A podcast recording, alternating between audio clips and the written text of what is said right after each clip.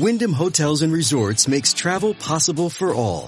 Whether it's the long haulers looking for a great cup of coffee, a roomier rest for the on a whim road trippers, or a place to make summer memories with the whole family. No matter who you are, where you're going, or why, with twenty-four trusted brands to choose from like La Quinta, Days Inn, and Super eight, your Wyndham is waiting. Get the lowest price at Wyndham Hotels dot com. Restrictions apply. Visit website for more details. Standing on that rubble with uh, President uh, Bush at the time with that bullhorn was the Lieutenant Colonel of the New York State Police, uh, Daniel Wiese, who is with us here in the studios today. Daniel, uh, describe for us what that moment was like, because I know there was a lot of potential uh, political tension in the air. This was not Bush country. Uh, he was not uh, thought of very highly after that contentious campaign. Yes, Curtis, that's one hundred percent true, and thank you for all your service for the past four-plus decades all over the country. You've done a great job, and we met back in nineteen eighty-seven, and I've never forgotten that day, too. But nine eleven, when Bob was asked to come up onto the fire engine with the with the president, it was tense. It was very tense. Uh, the president had driven over. Uh, he spoke. Uh, he addressed the country, and you could see the people coming alive, which was a nice thing to actually witness, standing there in the crowd. When it ended, he handed this bullhorn to Governor Pataki, who was closest to him. Governor Pataki handed it to me. I tried to give it to the Secret Service. They wouldn't take it. Next to me was Senator Schumer. I wasn't letting go of the bullhorn in fear that where would it wind up? Right. So I handed it to one of my guys that was N Y P D officer, Bobby Mastrody. I said to him, do me a favor, get this into the governor's truck. Let's secure it. We'll figure it out later on.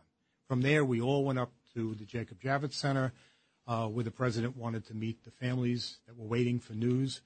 And I immediately made a couple of phone calls. I called Superintendent Jim McMahon. I explained to him, I have this. I want you to know I have it.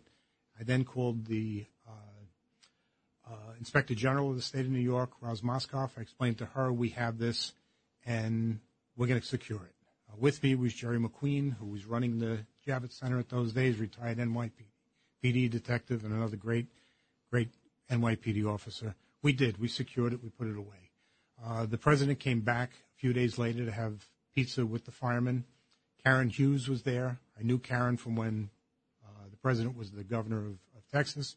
I explained to her, I said, I have this. I need some guidance. And she said, my God, we thought it was lost forever. Protect it with your life, which is obviously what we did. I had put it into a Harley-Davidson leather bag that my daily clothes used to stay in. It never came out until I got a call from uh, the White House in late January of the next year. Uh, believe it or not, it was from a woman named Dana, Dana Perino, who was working in the White House, and said, we need you to bring it to the White House. And I said, uh, well, first we have to let the governor know we have it. And there was silence. She goes, what do you mean the governor doesn't know you have it? I was instructed by Karen Hughes to protect this thing with my life. Nobody knows we have it. But we got it together. We were able to go to the White House in February of two thousand two and return it. But that day was similar to two thousand one itself. It was magical. Things came together. Everybody worked together. And it was just an incredible thing to be a part of, as you know. Uh, even watching it today, again, on television, it just, you know, it's hard to watch.